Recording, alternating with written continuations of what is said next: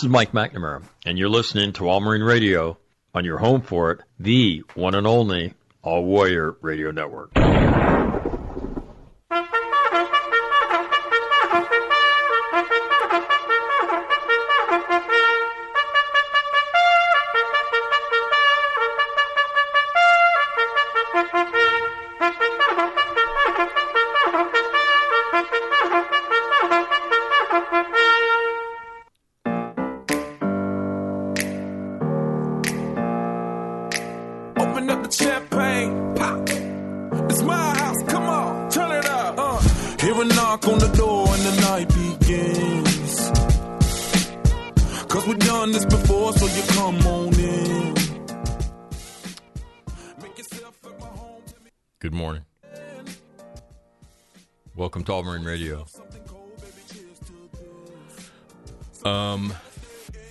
Chance to uh,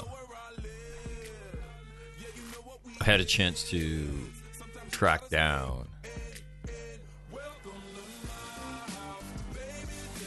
And I'm going to interview tomorrow for Monday the guy the author of the quote that I put up on my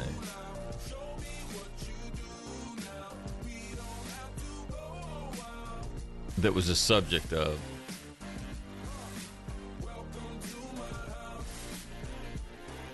what I talked about on Monday. And the quote is this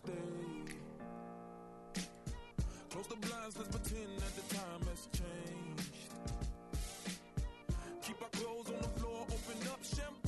What, what, what, what, what? Oh, wrong website.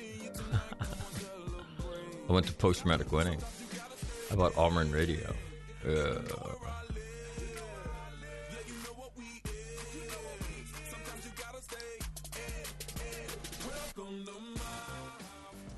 So the quote is Hard times create strong men, strong men create good times, good times create weak men, and weak men create hard times the guy's name he writes under G. Michael Hopf, H O P F, right? So I call him and leave a message at his business. And he, he texts me back. He goes, Hey man, what's up? I'm like, Hey man. So we I call him. He was an 0352 tow gunner with 1st Tank Battalion during uh, the Gulf War. And um, yeah, how crazy is that? So, um, so we started shooting the shit. He then did a stayed in the Marine Corps for about seven years, achieved the rank of sergeant, and then uh, gets out, becomes a bodyguard.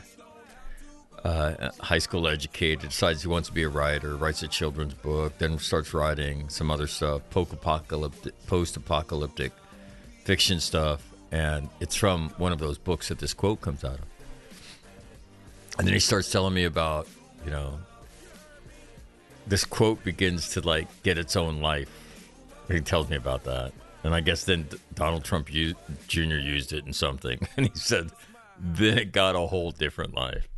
So, uh, yeah, he goes by Jeff Hopf. And uh, so you'll get a chance to meet him on Monday.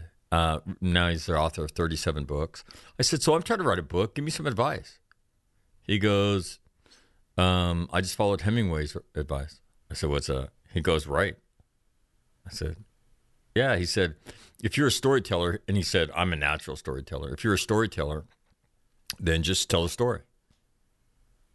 And I was like, Okay. That's it? He goes, That's it, man. Tell the story, man. If you can tell a story, tell a story. So, anyway, um, so you get a chance to meet him, but interesting, um, interesting guy. So I said, "Well, did you go to college?" He said, "No, no," and um, he's just a smart guy. The O three fifty two um, MOS is a is smart guy MOS, yeah, not dumb guy MOS, smart guy MOS, and he's very much reflective of that. So uh, no, it's uh, so yeah, Jeff Hopf, and lives in uh, lives down in San Diego County. And so get a, you'll get a chance to meet him on on what, what, what, what, what, what, what, on Monday. Um, Secretary of the Navy issued letters of censures relative to the uh, the sinking of an Amtrac off the coast of California. It'll be two years ago, uh, coming up here at the end of July, and um, I started talking about. I started talking to people about that. So I called a bunch of people. Um, hey, sent out emails, essentially trolling for information, right? Hey, can you explain this to me? And um, what I got back was, yeah, the Navy guys got nothing. So he wanted to make sure that there was something in in the records of the naval officers that presided over this. And if he got the Navy guys, he had to get the Marines. Which I thought was interesting. And I started thinking about it. And I said, well, wait a minute. Um, and interestingly enough, the Navy's relieved like, I want to say, five or six guys of command in the last week. Uh, the head of Great Lakes, head of a destroyer. Um, I could, I, sh- I need to pull up the article. Yeah, but the people that preside, I still, the whole Somerset thing blows me away. The captain of the Somerset was straight up incompetent, in my opinion, and he got he was getting nothing out of it. Didn't get relieved and then the, the, Navy investigation found that the Somerset really didn't directly contribute to it. He's the guy who has positive control over it. He didn't even know they launched off the beach. Right? They've got their head up their ass in their CIC. Right? They they learned that the, the, the, the vehicles are in the water because the officer of the deck sees it. The OOD sees it from the bridge. Hey, have the Amtrac splashed? And the CIC, oh yeah, they did. What the fuck, man? But anyway, so um, we'll probably have a conversation about that on Friday. Um, I don't have time to play the Marine Corps hymn this morning because Grant's going to join me. Um, no further, and I guess there won't be anything else forthcoming relative to the Osprey crash. Um, and you've seen nothing no further on the one, in, nothing else on the one in Norway, uh, for that matter.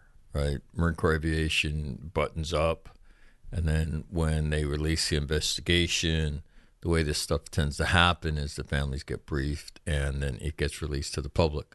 So, um, my understanding is that it was doing gunnery, a gunnery exercise, um, when this happened. So, anyway, um, nothing new on that front uh, very quickly in about 90 seconds, maybe two minutes. Um, top headlines of the morning. Uh, the Russians continue to make progress around the city of Severodonetsk. Um, Stars and Stripes top story. Stars and Stripes kills me sometimes. Uh, military postal system plans to end mail privilege for overseas military retirees. What? Were we actually doing that?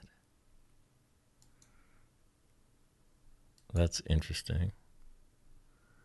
Here's the article Navy relieves seventh leader in the past two weeks. They're hot, man. They're hot naval officer who in the past was recognized for his leadership abilities was relieved of, of command of a San Diego based destroyer this week.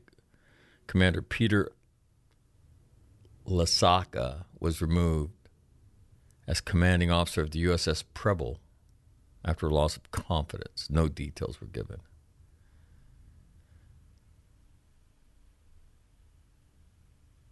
Naval Academy graduate.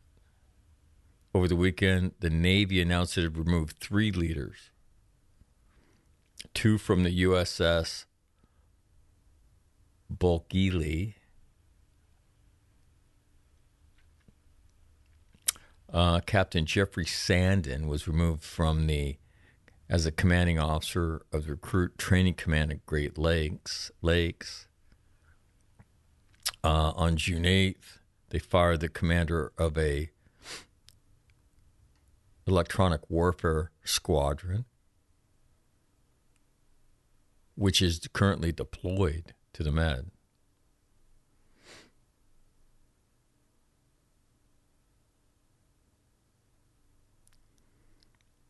On May 31, Captain Amy Larson, the commanding officer, and Marine Corps Lieutenant Colonel Brett Swaim, the XO, were dismissed from their positions at Naval Justice School. Yeah. Not so good. Not so good. Um, top story in the Wall Street Journal is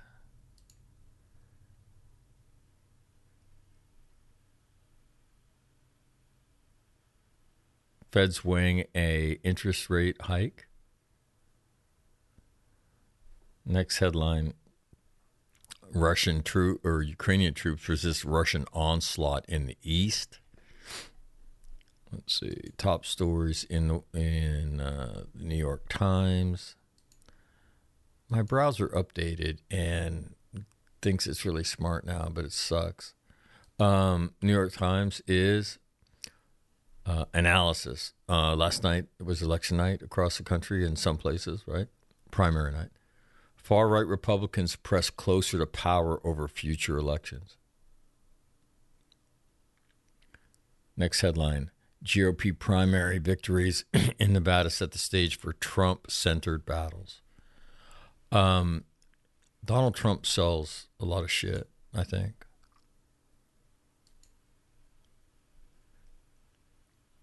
Uh, top story in the Washington Post GOP voters in Nevada, South Carolina hew closely to Trump. Next story four takeaways from elections in Texas, South Carolina, and Nevada. That in the news. Um, top story in UN, USNI News this morning is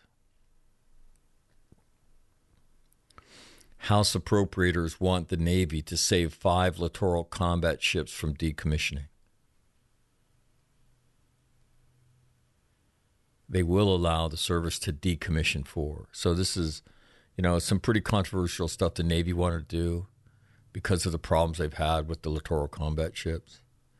So anyway, um, as the House goes through their appropriations gyrations, um, this is predictable uh, if you've listened to um, if you've listened to this stuff.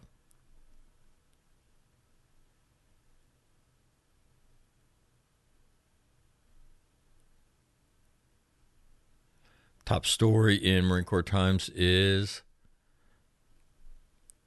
five officers censured for 2020 amphibious vehicle sinking that killed eight Marines and one sailor. The next story is Marine Corps orders a safety stand down of all aviation units. And what's interesting is the Navy immediately ceased operations. Well, you know, it's really hard when you have training scheduled to just shut shut shut shit off and then to do something meaningful. So in my opinion, I mean, that's kind of eyewash safety shit. Um and but you know you got to respond right? And the navy right? Um certainly did that. And then um grant will join us here in a minute. Um top five but the people that are actually doing the work don't get anything out of that other than maybe a day from flying. Um it's far better to allow them to plan something schedule it and so that it's worth a shit uh, top five stories Pentagon to swap out nuclear boss and European commanders and more. Uh, next story Büchel Air Base in southwestern Germany selected as a destination for the future F 35 fleet. Next story Army advisors in Latin America told to behave as word of drinking and Tinder use and STDs grew. That's in Army Times. Native children's remains to be moved from an Army cemetery. That's an Associated Press story. 4.6 pay raise for troop gets support on, across Capitol Hill. Holy shit.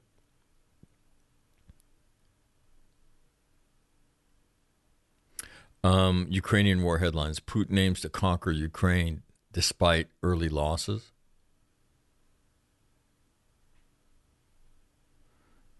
Next story Ukraine battle intensifies as Western backers mull new military aid.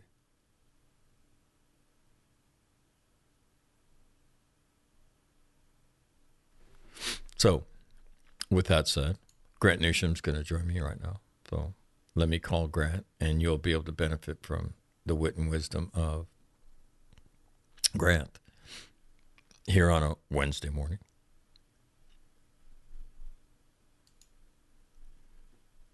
But first, Skype has to do his thing, its thing.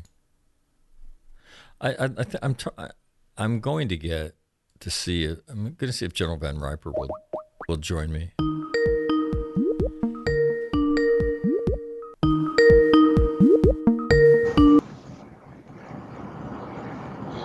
Yeah, hello, Grant. Hello, Grant here. Grant Newsham, live on the air. You sound like you're outside, Grant. Where are you? No, no, I don't know what it is. I'm on uh, these little earphone things that Oh, hopefully work. Is this probably the microphone associated with the aforementioned little ear things. Um, first of all, how are you? How are things in Taipei? oh, fine, thanks. There's still no war yet, but that'll be a little while. Got it. Got it. Got it. Got it. Um, how's the book coming? Oh boy, um, I'm making progress. Um, yeah, I've- you know, it's I've got a little more time, but not a whole lot. But I, you know, if I uh, work hard, I think I can get it the first draft done by the time it's due. But the problem is that uh, hard work and I um, are not on good terms. Not- think- Not so much. no, we never have been actually. I don't have an aptitude for it. So, uh, but it's you know I've I've got a g- huge chunk of it done. I've got like fifty thousand plus words, which is a lot. Um, but it's all it's just it's not when it's nonfiction. You kind of have to know what you're talking about. Um, so it's a little bit like doing um, like having to write a twenty page essay every day and have to do some of the research for it too, and then synthesize all the information. So it's, uh, as I say, it's more work than um, I my constitution can can handle. Well, we will pray for you. Okay, As, thank you. well, listen to this. So, I'm doing um, kind of this uh, private. Um, I do a lot of trauma coaching, and um, so a Marine calls me and says, "Hey, I've got a friend who is at the airport, and he's really struggling." He said, "Do you think you could you could talk to him?" And I said, "Well, how about if we do this? You know, I've got my presentation on video." he we'll watch an hour of it and we'll talk about it. So we're doing the second installment of it. And at the end I said, Okay, final thoughts on today. The sergeant who called me originally says to me, You know, Mac, I think this is about learning how to live and, and, and I heard a quote hard times create strong men, strong men create good times, good times create weak men, and weak men create hard times, and blah, blah, blah, blah, blah. And I said, Whoa, whoa, whoa, stop. What the fuck did you just say? I said, Where did that come from? I said, That's straight up brilliant. He goes, I, I don't know. I said, I said, Say it again. So I write it down. I go looking for it. Turns out the guy is a former Marine, 0352 tow gunner during the Gulf War. He gets out of the rank of sergeant, never goes to college, decides he wants to write a book. He's now written 37 of them. Hmm. So I'm going to interview him tomorrow. His name's Jeff Hopf. And I said, "Hey, talk to me about writing books." I said, "How did did you go to college? How did you learn to?" He goes, "No, I just." He said, "I followed Hemingway's advice." I said, "What's that?" And he said, "Write." I was like, "That's it." He goes, "That's it." He goes, "Tell the story. Tell the story." I said, "Okay, all right, sounds easy to me, so I'll do that." So, Grant, tell the story. Well, I am, but uh, this, yeah, I have to do some work first, and that's the hard part. Wow. You know, so the, the next one's going to be a novel where you can just make it up. Well, that's what he writes. That's what the mm-hmm. quote comes from a post apocalyptic novel that he writes. You can only uh-huh. imagine Marines writing post apocalyptic shit, right? Oh, they'd be good. Oh, they'd be like, they're so full of shit, too. And like he said, if he could tell a story and he's one of those smart guys in the barracks. So, for those of you who don't know, the 0352 community, they're smart. They're in the smart end of the infantry pool. Okay. and uh, and so this guy's high school educated, smart as a whip, right? You just yeah, yeah. I'll I'll, I'll become a writer, no problem. And uh, 37 books later, um, he's uh, he's coaching guys who are are trying to make write books and do other things. But yeah, no, it's uh, I I found him uh, first of all funny, and uh, but uh, yeah, writing for me is is pain too. What is the hardest thing for you about writing?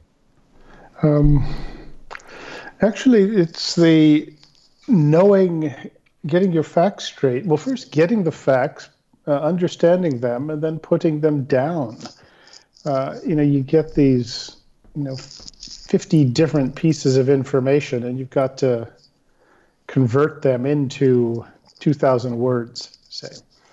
And it's probably, say, it's that research part that, you know, you're trying to remember ideas and where you're, you know, you're trying to keep it in mind and taking notes and then trying to sort of rearrange them mentally and on paper and on the computer, trying to put them back together. But it probably just comes down to the, uh, you know, me and hard work, which is the, I think that's the fundamental problem. If I had like for forever to do this, I would Take forever. take forever to do it and it'd be much more comfortable. Right. Uh, but Do it- you it- attribute that to your um, Virginia Cavalier um, upbringing up there in the Piedmont?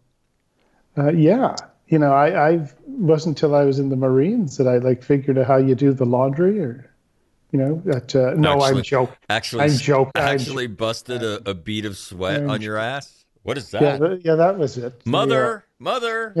Yeah, yeah. I I told them I wasn't uh, didn't need breakfast, and they insisted that I come. But the uh, no, I'm joking. I'm joking. But it's I don't know what it is. I think just by nature I've always been lazy, and uh, and then deadlines. I'm not. That's not my thing as well. Unless it's you know just the whole thing. It's this combination of things coming together. But at least I got a little extra time. But it, say it's coming, and um, you know. Wait, it's so let me ask you this: How did you get the extra time? Did you have to say, "Hey, Larry"? No, Larry's not a publisher type of name. Hey, Neville, um, I'm really, um, I'm really having some uh, personal esteem issues, and it's impacting my writing. And is there a way I can get a couple more weeks? Did you go that route? How did you get the extra time? Oh yeah, yeah. I just told him I needed to get my head together, and uh, you know, sort of, it's one of these '60s sort of leftovers. And uh, no, I just said I think I need another week to get it, um, get it in better, get it in good shape. And then it's not the first time, like uh, an, an editor or publisher has has been told this. I think the fact it was only a week was probably pretty good. So that was it. wasn't a huge, huge uh, length of time. I I had I got a uh, I got a series of emails about the um, about the our little uh, map thing, and no. uh, and people said, "Hey, first of all, thank you. Um, that really helps." And I said, "Really?" Because it's kind of dumb guy stuff. And they said, "Yeah, but nobody ever does dumb guy stuff." And the Pacific you know, as big as it is, right? It was pretty amazing, you know, to listen to you and Grant go through it. What many people discussed, um, or the people that emailed me, was um, this the Western Central Pacific, um, and that is what's the the place that starts with a K? Kiribati, probably. Exactly, and um, and and that leap for the Chinese, and what that would mean, um, and what that would mean for the Chinese. They said looking at that is pretty stunning. If the Chinese can leapfrog the first and second island chain, and and have a military presence that far west in the Pacific, holy smoke!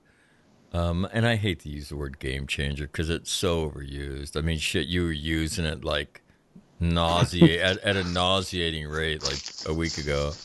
Um, and I didn't even bet him. I didn't even bet Grant. Say Grant, if you could use game changer 32 times in this segment, I'll give you a dollar. I didn't even do that. he just did it on his own.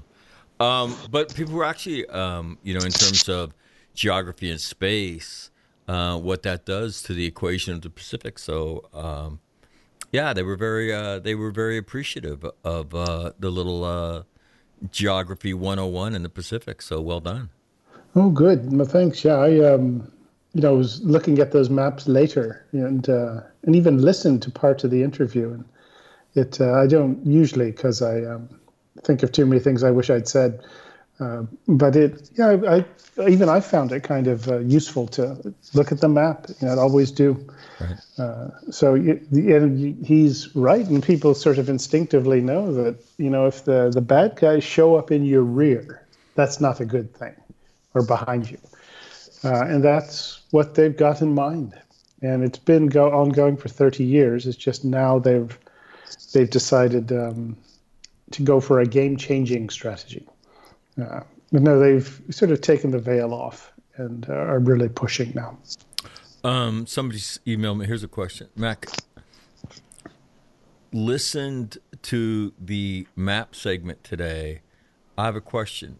Where does Grant think the Chinese naval forces are relative to projecting power? I remember a few months ago he said right now they could send a MEU out if they wanted to. How close are they to be able to send multiple MEUs out simultaneously? Is that a ways off? So, Grant? Um, I think if they wanted to, they could probably send two MEUs out now.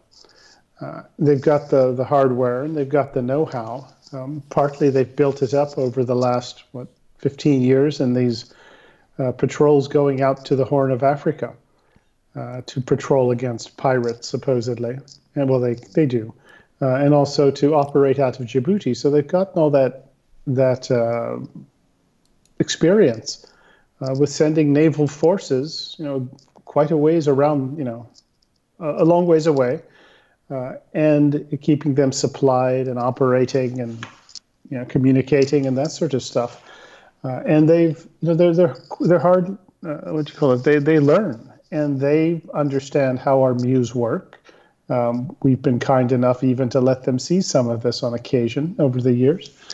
And they have say they've got the the ships, they have the know-how, uh, and they can put in a sort of an aviation component, be helicopters. Uh, and there's no reason they could not do this, and they could make the rounds of the Pacific just like ours do. Uh, what they probably couldn't do all that well yet is fight against, say, somebody like us. But if they were to go someplace where you know people are in loincloths and or New Zealand where they're in like loincloths and shirts, um, if they landed a mechanized brigade on New Zealand, I don't think the New Zealanders could stop them. Uh, that's how uh, weak New Zealand's military has has become. Uh, so they there's nothing that keeps them from doing it other than they don't want to. Uh, and but I think we're going to see it coming. I would guess within a, a couple years or so. Um, probably start with one. And it, you know, with a MEU, you know, keep in mind, of course, it doesn't have to go out and fight. Uh, it's this. There's a political, psychological advantage to sending you know, out a, a unit like that, and it makes the rounds. People see it, and they think, well, these guys are powerful and they're not the Americans. So maybe the Americans aren't the only show in town. And you'll have people, you know, somewhat intimidated. You'll see them uh, also There'll be a, a, slice of any local population that wants to get in with the Chinese for whatever reason. Um, sometimes financial, sometimes just other reasons, and the that political dynamic uh, will will start shifting. Uh, and what you know, how, what are we going to say? No, you can't come. Uh, I remember actually raising this point with uh, the Marines about five or six years ago as to what was coming, and of course the eyes rolled and they laughed at me. Uh, and, and now, and now they're all paying, right? Well, well, no, it's you know. Do you they, send them little notes and say, "No, they, you know, they would do." Me? Yeah, there's, there's been plenty, oh, there's been plenty who understood at the time, but there were plenty who refused to. Newsham's and, very close to Newman, the way Seinfeld used to say it. Newman. Newman. Shut up, Newman. it, uh, uh, yeah. Is that so, the but, treatment you used to get? Shut up, Newsham. Uh, no, no, not quite that, but one but, step one close. step removed. But the, the real was, war is in Iraq and Afghanistan. Newsham. That was the oh, that was one. That was for sure. Oh, yeah. It uh, yeah. Here we are. But the point is, they can get out there. and We've um, I say we've not done the things we could have done to lessen the impact of it. Uh, is how I would put it. You know, because you could see this coming, um, and it, but it, once again, they what you find with their that's just talking about MEUs, um, with the China's ability to actually fight beyond, say, the first island chain, it drops off pretty fast. Uh, you know, if they were to go pick a fight, say, beyond the first island chain, um, they would have some trouble, like a lot of it these days. But they're gradually building up the, the, the power and the, the capability that I think in five, ten years, they're going to be able to um, give somebody like us a run for our money beyond the first island chain. If the fight is closer in, closer to the uh, Chinese mainland, then it's going to get worse. It'd be a lot harder for us. Uh, but say the farther out you get, the the better our odds get. Uh, the way I see it. Um, but they know what the shortcoming is. The PLA, the Chinese military, has been giving the march their marching orders, and they are trying to. They are building up the capabilities, and, and then of course we don't instinctively think about uh, sort of the, the, missiles, outer space, um, some of the undersea stuff. Uh, but we should. Well, plenty of people do, and it's understood. And when I say we, I'm saying more about me. Is that uh, it is possible that they could um, get a sort of a, a, really big advantage based on some uh, something they develop in those realms. Uh, but for now, if it's the more or less the straight up fight that we instinctively think of, uh, beyond the first island chain, they don't have very good prospects yet. Uh, but inside it, they they do. Uh, so, but, but, so let me ask you a question. This this large, because we know in order to keep a MEU, for instance, to, to keep a MEU in the Pacific, you have to have three of them. One's training to go, one's out there, and one's being maintained. Uh, the same thing on the East Coast. Uh, in order to have one there, you have to have three or four, um, and then one's in, you know, one's in a SLEP program or something like that. Um, the Chinese aren't anywhere near that.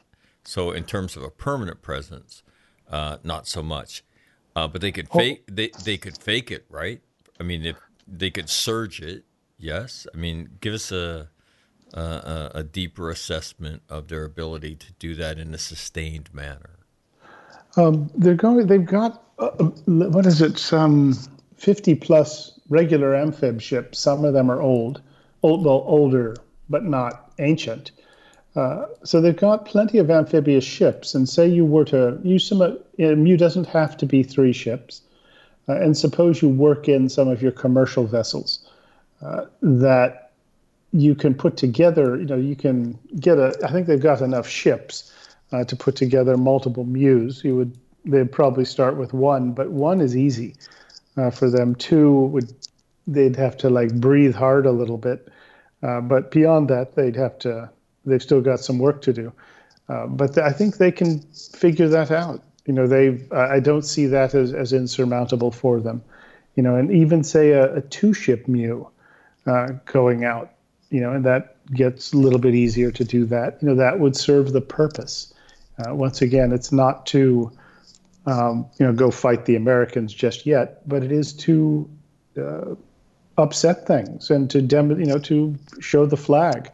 And that you notice how their that deal they signed down in the Solomon Islands, how it got everybody worked up, uh, and that's just by signing a deal. For a minute for a minute or two, and then Uh, right, yeah, then, then we oh, went oh. back to ops normal. Yeah, Oh, nothing yeah, to don't. Yeah, don't worry about it. Uh, it's, and that literally is what's happening, unfortunately. But there's always people who are who aren't fooled by it. But the human nature is what it is, and I think even the the military kind of gets that way too. Uh, but they, so the, the the point is that just by getting out there and and doing things, showing a presence, it makes a difference. And one thing you're going to see actually uh, is that historically, every now and then in some of these um, Asia Pacific countries, the local Chinese population, um, who are generally not all that well liked, they get worked over. Um, there's rioting and their houses are burned down and worse, etc. China has not been able to do anything about that uh, anytime it's happened. Now they are, and I think that you, if a chi- local Chinese population gets hit, uh, that you're likely to see the Chinese send forces, and that, of course, is something that MEUs are, do. MEUs uh, supposed to do. Uh, so that whole dynamic has changed as well. Uh, you know, I'm thinking particularly, say, about um, Indonesia, but also Solomon Islands. That's uh, one of the pieces of the puzzle down there. Is the Chinatown gets burned down uh, every now and then, and I think it happened in uh, Tonga a while back. Though the Chinese, though the Tongans would probably let the Chinese in, the way it's the way it's been subverted. Because, but if they were not, you know, the Tongans were considered the Vikings of the South Pacific. Um, the Chinese would not get very far if they had not been successful in, uh, say, uh, subverting a good chunk of Tongan leadership. But the Tongan, their Chinatown has gotten burned down at least once in recent modern times. Uh, but that's uh, say it's, say it's a piece of the puzzle, and it's a re- another reason to have a MEU, or Chinese MEU. But I say I think it's you know we'll see that coming along, and the part of the reason why this was dismissed, there's a couple ones. Is one they they don't want to, you know they're they're not interested in power so-called power projection. Uh, they just want to make money. They just want to do business, and they've said they're not going to. Um, you know, et cetera, et cetera. Uh, the other one was, well, they're not smart enough to do it. You know, look at us. You know, we're the Marines. You know, we've been, you know, we invented amphibious warfare, et cetera. And um, the Chinese will never be our equals. It will just take them forever. Uh, well, you know, not quite. You know, it seems that it things that take us 30, 40 years seem to take them about 10. Uh, so, you know, we probably shouldn't underestimate them. Uh, but as I noted, they do have some some shortcomings still, and I think we've got a, a period of a few years, and I'd say I don't know, maybe five to ten. I'd say less than ten. The David, the Davidson window. Uh, the Jim Fanell window. Um, Oh, the David, the Davidson ripped off from him. Oh, he sure did. Uh, it was Jim Fanell who was the captain, um, the intelligence, uh, the head of intelligence at PacFleet in 2000, in the 2010s, who was sounding the alarm about China and the decade of concern, which was going to start in 2020. Um, and he spoke publicly about this with permission. Um, the Obama administration hated him. Uh, and there were plenty of people in the Navy who did as well, who were willing to do the Obama administration's bidding. Uh, so he was basically cashiered and forced to retire uh, about 2015. So it should be the Jim the Jim Fanell window, because he coined the phrase "decade of concern," and he laid it out, and pretty much everything that's happening uh, is what he uh, said was going to happen. And now everybody's a believer, uh, and a lot of people are taking credit for for this. Uh, but uh, I've never heard any of them beat a beat a path to the village in Switzerland where he lives to apologize for what they did, uh, as they should. Um, Let me ask But- you. Let me ask you about um, the Japanese defense budget. Um, their new prime minister. What's his name? um, Kishida. Kishida. Fumio Kishida. Mm-hmm. Um, let's see. The weekend saw verbal fireworks aplenty at the region's premier security forum as China and the United States clashed over security visions for the region. And this is the Shangri La dialogue. Meanwhile, Japan's Prime Minister, Fumio Kishida, openly announced the shift away from his nation's customarily, customarily cautious post 1945 security stance, vowing to upgrade his forces' capabilities and reach activities. Um, talk to me about what do you ex- actually expect out of the Japanese? Okay, so obviously, um, I don't want to say saber rattling, um, but um, words we haven't heard from out of Japan in a almost a century. Um, what do you think will actually happen? Because you're somewhat of a Japanese expert. Um, I think what's going to happen is the Japanese are going to do a lot more than they've been doing or ever have in, in our memories. Um, but it's going to be sort of at the speed that they feel like doing it uh, and within their capabilities. It's not as if they're going to double or triple the size of their military and get a whole lot of um, more capability and resources. Uh, it's, it just all seems to happen incrementally. Uh, but with what Kishida said, there's a real political significance to that because traditionally the Japanese and the, the government, that, which is the Japanese for foreign affairs purposes, they, they've, they never wanted to talk about defense or security. Their whole thing has been economic development and, and um, overseas def- uh, ODA, the um, foreign aid. And but they, the defense security piece of it has been missing, and they won't would hardly even talk about it, except for these maybe vague references. But Kishida's come right out, and uh, he's really carrying on from Abe, um, his predecessor two or three back, uh, who was the one who really started the the Quad. Um, but Abe had a he had a was really plowing this empty field. He had a, well he had a lot of um, opposition, so he but he he's the one who laid the groundwork for what Kishida is now doing. But Kishida's come out at the Shangri-La Dialogue, uh, which is this gathering of defense people uh, interested in Asia stuff. It's Asians and foreigners show up, and it's where it's like a big cool kids party. Uh, but to show up there, and he was the the highest ranking person who came uh, to give a speech where he's re- effectively, you know, was I don't think he used the word China, but he was sure talking about them, and was talking about the importance of defending the so-called free and open Pacific, and uh, you know, not upsetting status quos, etc. And to hear, hear, a Japanese prime minister say that uh, was unusual. Uh, in fact, it's I can't think of it. Well, Abe once again, Abe, Abe had uh, said those sorts of things often, but now to have them still doing it, that's unusual because uh, it shows that Abe wasn't just an oddity, but more suggests a real shift in Japanese thinking. Um, but what Kishida he did that the Japanese are going to do, and I think Kishida talked about it. I think there's three main things. Uh, one is they appear they're going to get together with the Quad countries, the India, uh, Americans, Australians, and apparently use commercial to um, track what do they call it, um, black shipping or whatever, dark shipping. Right. Uh, and what he's talking about is the Chinese fishing fleet, uh, which goes ev- everywhere, anywhere it wants, into everybody's territory, and it vacuums up the place. Uh, some of it you can see. In other parts, they turn off their transponders or whatever it is, so nobody knows where they are. But they just go where they want. And I say, and you know, clear, clear cut the ocean. Uh, and nobody likes it, but none of these countries really can do anything about it because they, they don't have the resources uh, and they, they have no idea what's in their territory. Just now and then they'll catch somebody.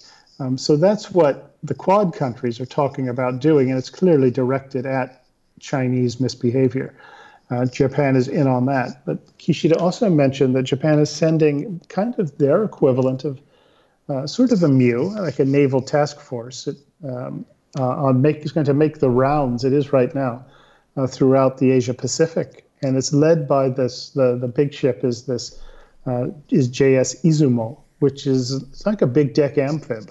Uh, well, it is one, and they though it's nominally a what an anti-submarine helicopter carrier, right. uh, but it, it's like an amph. It's you know it is a big deck amphib, and it's leading the the flotilla. Uh, but you've also got I think a couple destroyers going along with it. Um, there may be a supply ship, I don't recall, but I think there's a submarine in the mix as well. And this is all warfighting stuff. You know, this isn't, you know, we're going to go out and, you know, pull teeth and give vaccinations to people. Uh, but rather these are the thing the stuff they are sending, it has a clear warfighting purpose. Not that Japan is looking for a war, um, but normally they would have gone to great lengths to make it look as unthreatening as possible, you know, almost painting the ships pink or something like that. Uh, but this is, you know, they're suggesting that they are in fact going to fight, uh, or they're not going to back down, and that's all of something new. Um, and there's really been there's been no real opposition in Japan. You know, normally the leftist press you know, their equivalent of the New York Times would have gone berserk, and it's not. And within the, the Diet, their Congress, there'd have been lots of opposition, but not not now. Uh, and there seems to be a really a pretty broad acceptance of the idea that Japan needs to do more uh, in its own defense. And part of the the issue, however, is um, spending more money. So they've it looks as though they are going to double the defense budget over some period of time, maybe five years. Uh, but they have no idea what they're going to spend it on, and they also have no um, real. They don't have any systematic plan for turning turning the Japanese self Japan self defense force into a more useful, uh, capable force. Uh, they I don't think they have any idea what to do, and but you know the spirit is willing, but the the mind is not so well organized in their case. Uh, so when the, they there's a change of thought that's happened, but to see this uh, turn into something concrete uh, is there's still a lot of work to do there. Um, one of the, the, the issues is um, that nobody will tell them and they're kind of trying to figure it out themselves and they can't it's can't get to they can't come together and figure out a plan. You know think of us and trying to get rebuild the US Navy. You know there's lots of talk going on but where's the plan for that? Uh, and the Japanese it's even worse. But what I would like them to do what I'd like to have happen is and some Japanese have even told me they would like it to happen is um, for the Americans to get the right Americans and tell them, look, this is what you guys, this is what we need you to do, so that we can we can both together have a better shot of prevailing in the next fight or even better stopping it. But here's what what you need to do. Um, you need to do these things. You know, build, get this sort of stuff, be able to operate in this way, do these sorts of things, etc. Uh, but we don't do that. You know, we never we never tell the Japanese what we want them to do.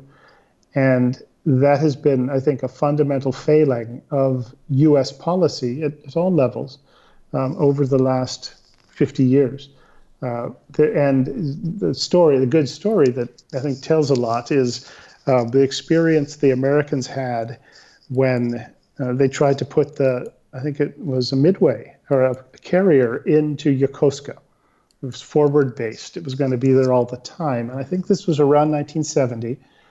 And the Americans were hemming and hawing, and the, know, nobody wanted to ask the Japanese because they thought the Japanese would get angry and, uh, you know, this and that. When the, you know, State Department and parts of DOD thinking up excuses why the Japanese would never go for this. And they, um, they, long story short, the, the prime minister at the time, a guy named Tanaka Kakuei, uh, he had a, a, very good, one of his close advisors, um, was good friends with um, some Navy, U.S. Navy people, and uh, particularly the this sort of a Navy lieutenant com- lieutenant commander, a guy named Jim Auer, and who was handling uh, this whole issue, and they passed word to the Americans and said, and it was basically they, they told him, look, tell us what you want and don't back down, and we'll take care of the rest. And that is probably the best advice that anyone has ever given the American government ever about dealing with the Japanese. Uh, came from Tanaka Kakuei via that route I, I mentioned. Uh, and we just refused to do it. But you know, the, if we would follow that advice and really tell the Japanese what we need uh, and stick to it, that we'd get results. But we've just refused to do it because you know we don't want to be overbearing. We uh, don't want to you know, be the ugly Americans. Um, and we, we hope we should uh, follow uh, Tanaka's advice. But the funny thing is, um, you know, Jim Auers, who told me that story, he later um, uh, became a professor at Vanderbilt University and was really, I think, was the best Japan defense, defense desk officer they've ever had at DoD. Um, he mentioned that after the the deal was done and the Midway got got in, that he says there were all sorts of people taking credit for for, for, for this, and, and uh, which. Um, um, but was another story, as long as I'm on it, is that you know when I was doing the amphibious thing with the Japanese to uh, get them to build that force uh, at the very beginning, you know, it was like a really delicate thing, and I found that that Jim Auer was actually put in a good word for the idea with the Japanese and about this because I had you know mentioned to him what we were trying to do and, and mentioning his name you know with the Japanese if you say I'm a friend of Jim Auer you know they it, you know doors would open. And uh, so it's um, I just thought I would mention that because it's history that deserves to be remembered. But you with the Japanese just tell them what you need to do uh, and we don't do it. Um, but the another part of the problem and you're going to see this in the debate involving Japan is uh, they're going to uh, try and think of these shiny objects, these expensive pieces of hardware that they can buy that will make all their problems go away and solve their defense problems. And that is the exact wrong thing to do, but that's what's going to happen. Uh, and one thing that doesn't get much attention is the Japanese defense forces. Uh, they miss their recruitment targets by 25% a year, Ooh. approximately. And this has been the case for a long time. So you can imagine, you know, how old the force is and just, you know, the, that, that problem. And nobody talks about doing something about that. And the reason why they, they miss it, it's not because the population is shrinking. There's not enough young people. It's really this life in the Japanese military um, is not very good. Uh, you, the pay is low. There's no GI Bill. Your pension's terrible. Uh, you don't get a whole lot of respect until recently from the government. Uh, you know, you, your housing, you know, a lot of it is like from the 60s and really hasn't been updated. Uh, you know, you've got uh, Defense Force families that won't turn on the air conditioner in the summer because they can't afford it. Uh, and until recently, you found when you were PCS, you had to do all the work. You know, you had to the, you know, the the service member and his or the wife had to actually put all the you know do the packing, you know get the movers to come, do the unpacking, and to add insult to injury, um, they had to pay for it all. You know, there's a very small stipend they would get, but then you'd end up paying like ten thousand bucks out of pocket. Um, you know, if you wanted to increase divorce rates in the First Marine Division by about ninety percent, just in- implement the Japanese PCS policies. Uh, and that's so you, if you don't address that, what I suggest, they, and there's no hardware fix to what the, the Japanese Defense Forces need. Um, and it's a pretty obvious thing um, to, that needs done, but you have to get the personnel in right. So when Kishida goes to Sing- Singapore, makes a good speech like that, it is important. Uh, but there's a lot more to be done to actually make the, the Japanese military into um, really more of a fighting force, you know, and it will always have a niche capability. But if they could ever get things working right, uh, they could give um, an opponent all they would want to, to handle. Let me let me read you um, some headlines that have come on the on the heels of the Shangri La dialogue, and um, and and and pick whatever you want to talk about and give me some thoughts.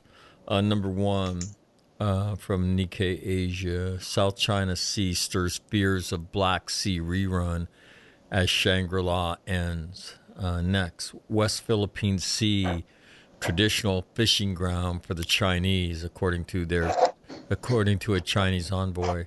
Next, South China Sea blockade possible. That's from the Australian. Next, uh, West Philippine Sea build permanent installations to resist the Chinese. And that's from a guy named Carpio. Um, from the Daily Express, South China Sea fears soar as Xi lays the groundwork for a military base near Australia. From the Star, China vows to fight to the end to stop Taiwan independence. Issues on South China Sea also high on their agenda. From NPR, China accuses the U.S. of trying to hijack support in Asia. From Fox News, Australia says China intercepted military plane over the South China Sea, forcing it to return to base. And then um, Marcos touts Beijing ties as Philippines issues new South China Sea protest. And uh, one more from ABC. China warns Australia to stop dangerous actions over the South China Sea after an RAAF, Royal Australian Air Force interception. Um, and then Australia vows to continue to monitor the South China Sea after a close military encounter. Um, that's on the heels of the Shangri La dialogues. Um, thoughts? Um, yeah, the the Jap- I'll just try to run down the, the list. Well, the, the Japanese really are worried, and the Ukraine business uh, has gotten their attention, and they uh, use that expression that there's going to be a Ukraine in Asia, and what the, that's what they're talking about. That's their mindset. Um, I would imagine, though, within the Japanese public, there's this Ukraine fatigue that I think one is saying um, that you know, for whatever reason, within parts of it. But in general, at the Japanese level, the government level, uh, that has really got really woken them up, gotten their attention uh, as well. Um, the in some of those comments, the particularly the Chinese one about the Americans um, stirring up trouble. It, one thing the Chinese hate is alliances and groupings against them, uh, or they hate groupings. Period, because they think that they're being used against them.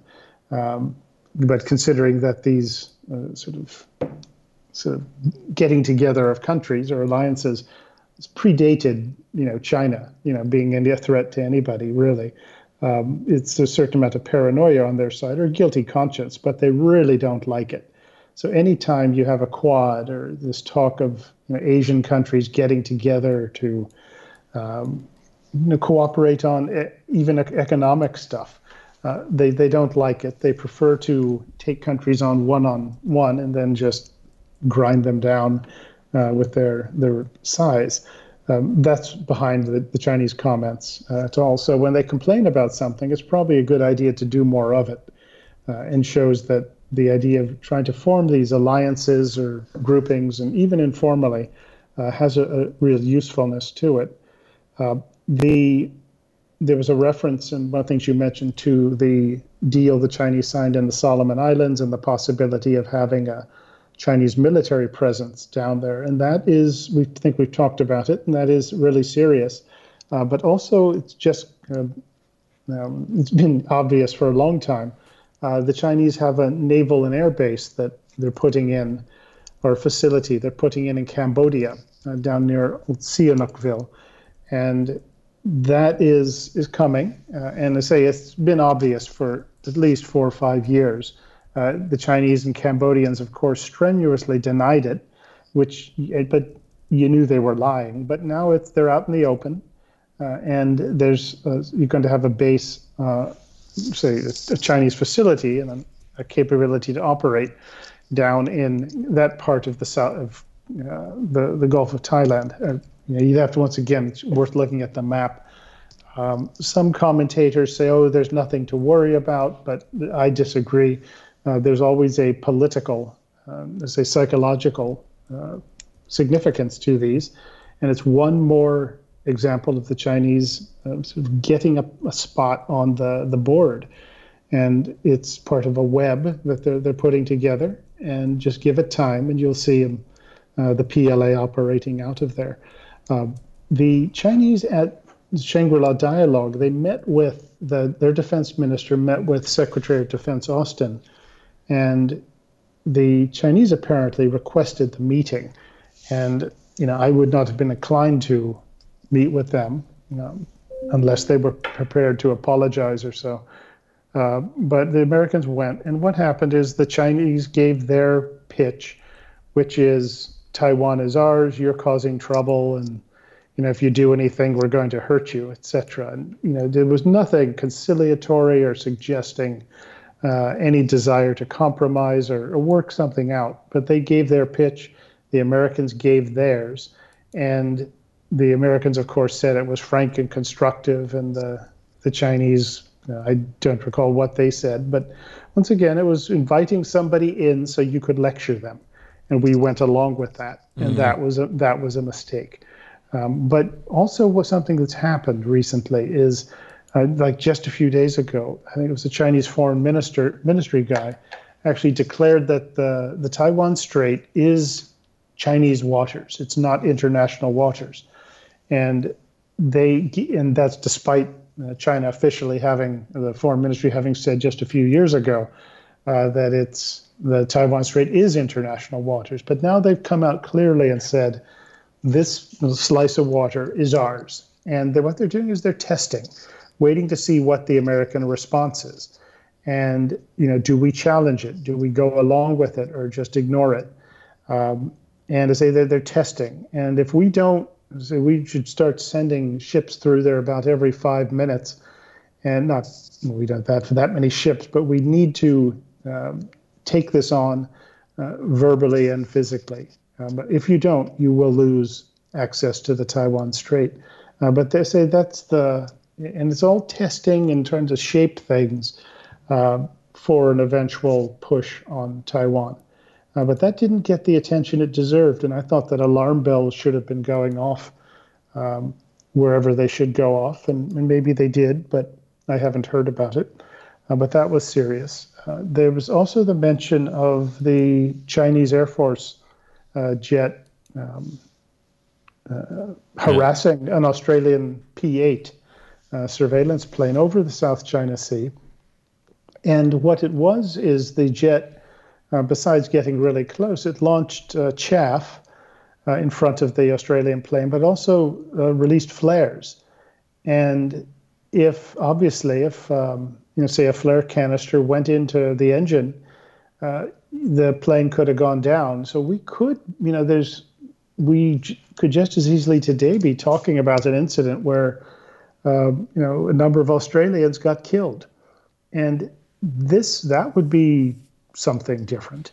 Uh, but the thing is, those things, something like this that potentially involves killing people, uh, that isn't done by a local commander or the, the pilot. This is comes from the top. And that is how, uh, call it sort of fierce, the Chinese are getting. Uh, you know, to willing to take those risks. Uh, well, it's their version of an escalation of force, right? Uh, so, yeah. Right. So if they don't turn back, we want you to you know, there's all kinds of things that you can do that to threaten somebody, right? Turn on a fire direction radar. You can launch like like that they did, launch flares, launch chaff, right? And what you're telling them is we're now getting more serious. And it, you know, and then what you see is, um, there, and and just so everybody knows, and Grant can tell you this, there is definite rules for intercepting aircraft that fly tangentially to your nation's airspace, right? Um, or n- close to, you know, your carrier battle group or something like that, right? both planes are supposed to. This is again mm-hmm. non-wartime. Both planes are supposed to be on an international guard frequencies, and that's when you hear these warnings. You know, this is an American aircraft. You're blah blah blah blah blah. Please stand away yada yada yada. So there's very this this dance, this Watusi, has rules to it, right? And so when you see things like this happen in the Black Sea, we've seen Russian naval vessels playing bumper cars with American warships, and you see the Russians routinely do crazy shit when it comes to running these intercepts, right? And what they're they're sending you a message that hey, we're not having this, we're not having this, and so that's yeah. that's essentially what the Chinese are doing. Uh, but yeah, this is is way beyond. Um, although there's they've harassed planes plenty of times, and remember, in what 2002 they collided with the U.S. Navy surveillance plane and brought it down. Uh, but this, you know, just in the what they did in the existing sort of context or circumstances, this was um, re- this was really sort of smacking someone in the shoulder and saying, "What are you going to do?"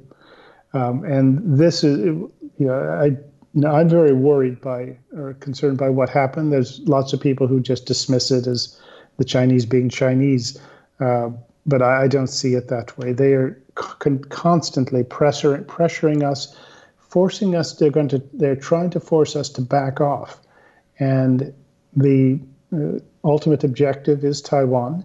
Um, and we will see if we're what we're made of now. Um, they also harassed a Canadian uh, jet that was doing sort of sanctions busting surveillance uh, up, up near North Korea. And the same thing. I don't think they used flares, but they shot chaff in front of it or something like that. Uh, and of course, these are sanctions that South that China has actually agreed to and is supposed to enforce. So they're there, getting in the way of a Canadian jet uh, also. Um, you know, this is there's always been a sort of uh, nastiness to Chinese, uh, certainly speech um, and behavior as well. But this seems to be, you know, going um, beyond what the usual is, is how I would see it. Um, so the the whole, well, I guess the bottom line of all of this is that it's not going to calm down uh, anytime soon. Um, you know, with all of those you know, sort of headlines that you mentioned. And sort of my readout of the, the Shangri La dialogue is it showed no willingness on the part of the People's Republic of China um, to behave less aggressively, uh, to rein in their, in their objective or intentions of dominating the entire region and pushing us out. Uh, but rather, they've once again have read the riot act to us and um, expect they're waiting to see what we're going to do give me the top two stories um, that you're tracking this week in uh, in the Pacific. Number one is. Oh boy, um, oh there was something I forget what it is. Um, oh, the the Americans are holding the uh, the Marines are holding the, something called PALS, the Pacific Amphibious Leaders Symposium, but they're doing it in Japan. Uh, it's this get together. Um, I think every couple of years or so that the the amphibious countries with amphibious forces get together and talk and stuff. Um, it's a big deal. It's a good thing, and they're actually holding it in Japan, uh, so that deserves some mention, um, which is a, a, good thing. The uh, other thing I'm, I'm watching is the once again, it's the U.S. response to that Chinese declaration that Taiwan Strait is Chinese. Um, I'm waiting to see what we actually do um, about that. Uh, and you know, if we say if we let it go, hoping nobody notices it, it has moved the ball in China's direction, or China has moved the ball down the field um, some bit. You know, it's just a piece of the puzzle. You know, as you watch us head towards uh, towards trouble. So I'm waiting to see what happens uh, with that. All right, that's number one. Number two would be if Australia hasn't healed, and I'm looking, Australia's sort of run out of energy. They've had a really cold start to winter. Um, the the green people uh, have put their sort of what fossil fuel energy production facilities into um, mothballs. Not very good shape. Yeah. So apparently, the Australian, I forget for the energy agency, has taken over the industry. It's like a well, you'd like you would have to happen in a communist country. Like, like the gov- like these this this goes back to my days as a teenager when when nations in Latin America were nationalizing everything. Well, yeah, or that's sort of what it is. Or Venezuela, Chavez Right, takes right. over the oil industry Uh, to make it because it's not not running things right. Um, so I'm actually very interested in this because it is a test case. Not that one is really needed. Um, Texas gave us one because you're seeing this climate change religion uh, is now affecting everybody's life. Uh, you know, when you, you're told to turn your washer on only at night because the system can't help can't help the uh, you know can't handle the strain during the daytime. Um, you know, this is very interesting to see how it plays out when people start running out of uh, gas. You know, start running out of electricity. Um, so I'm actually, that's kind Well, of an I- odd thing, odd in- thing to be watching, but that's Living in Southern California, I can tell you what happens. They just shut the power off. But they call them never the you know they're called rolling blackouts, or there'll be a brownout. But uh, yeah, I don't. And this so is thing- like things like that, and and they're solely right. Uh, they're man made, and what happens is we take our power infrastructure on the basis of um, green aspirations, right? We begin to dismantle the power grid, and the problem is we don't have enough re- renewables to fill the bill. And so when heat goes up in the summer here in Southern California, they don't have enough power, and so you have rolling blackouts. And it's it's all based on this this green renewable aspiration that is not reality, and it's been shoved down the throats of people in in in all kinds of states. And then you know Texas, we saw that in the middle of the winter. What the hell happened? And uh, but in California, we've looked at it for years as you know we can. And again, now it's very interesting because the world is is once again taking a very hard look at nuclear energy of all things, for God's sakes. So that'll be interesting to see what they conclude. Yeah, so it's, it's that's um, oddly enough, it's not really a defense thing, but that's when I'm watching it. You know, the, the Australians, of course, just changed governments. Right. So the Labor government, the, the leftist government, got in, and with the you know huge green support, and um, we'll see. You know, so that's sort of a funny one to to watch. Got it. Got it. All right, Grant. Well, first of all, I appreciate you hopping on this morning. And uh, what's the next thing? So, are you not writing pieces now that you're devoting yourself to your book? Are we not going to see anything, uh, you know, coming out recently, or um, are you are you writing? Are you dual tracking your writing? Uh, not so much dual dual tracking. I'm happy with one track. Um, but there's something I'm supposed to write for some for a Japanese magazine by the twentieth. But I'm not. You know, I hope maybe I can put something together. But I'd rather not um, have to. But I- I've got to do one thing. But I haven't written anything for a couple weeks just because I've been too focused on the the book. But I have one thing I think I have to do. So. Got it. Got it. Got it. All right. Well, we will look for that. Thank you very much for the visit this morning. I appreciate it. Sure. hmm Okay. Talk to you later then.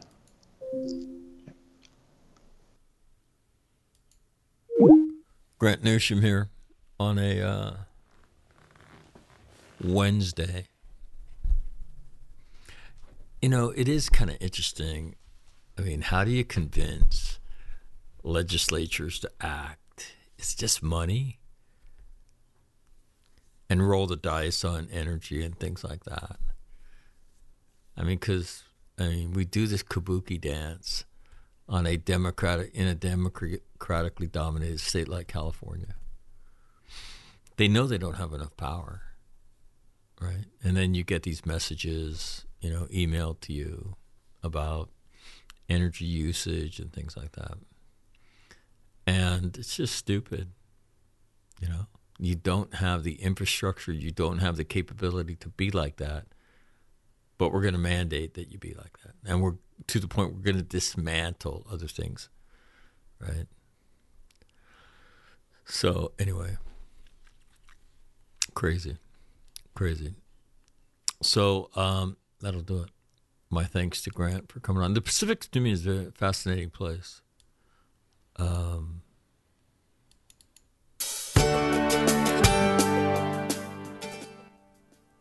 and I'm kind of proud of you know the work having Grant on all these all these years. I mean, when things happen, I mean, I probably learned more about the Pacific than any other thing relative to All Marine Radio, other than trauma. I've learned more about the Pacific, you know, things I didn't know. And if you haven't listened to the segment on um,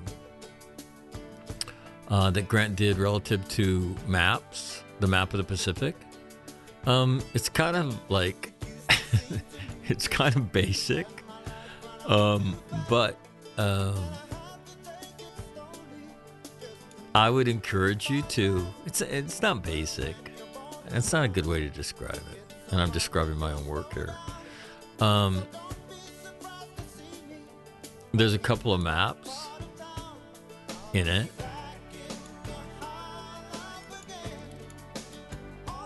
And then you could take those maps and blow them up.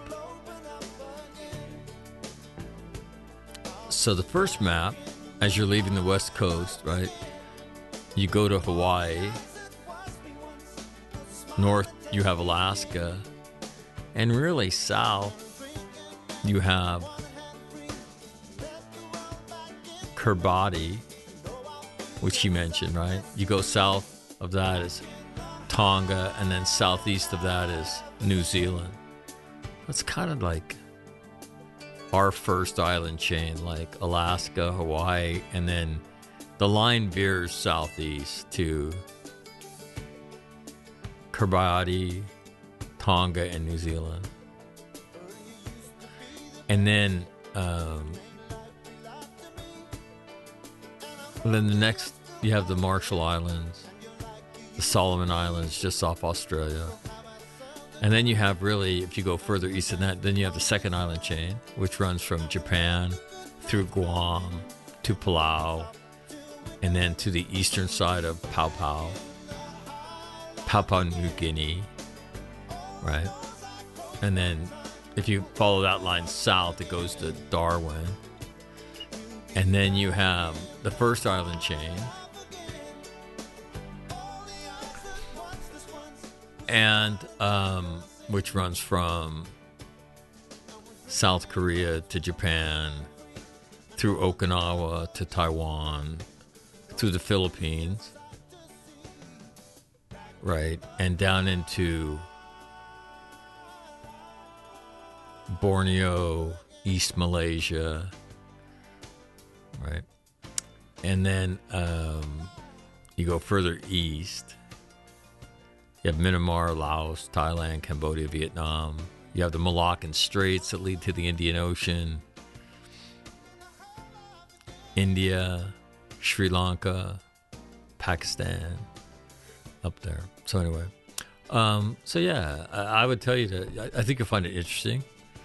You know, Grant's kind of assessment of it and as as it lays out. So I would tell you to check it out. But yeah, I, again, I've I've learned more about the Pacific than you know, and then this whole idea of you know this black shipping that goes on in the world. What is it? Well, it's you if you're the Chinese or the Russians moving oil, right? You can't rightly drive it into a North Korean port or it will be seen. So what you do is um, you turn off your transponders, you get out there on the Pacific, and you rendezvous at a certain date, a place at a certain time, and you transfer the, the cargo ship to ship. And a North Korea vessel goes back into a North Korean port and offloads it. So that's what you see around the world, how you get around sanctions and things like that. So, yeah, actually, Grant taught me that. So, anyway, my thanks to him for coming on today. Um, the Mensa brothers will join me Friday. Thanks for listening. I'm Mike McNamara, the All Marine Radio. If I can help you help somebody yell, have a great day. I'm out.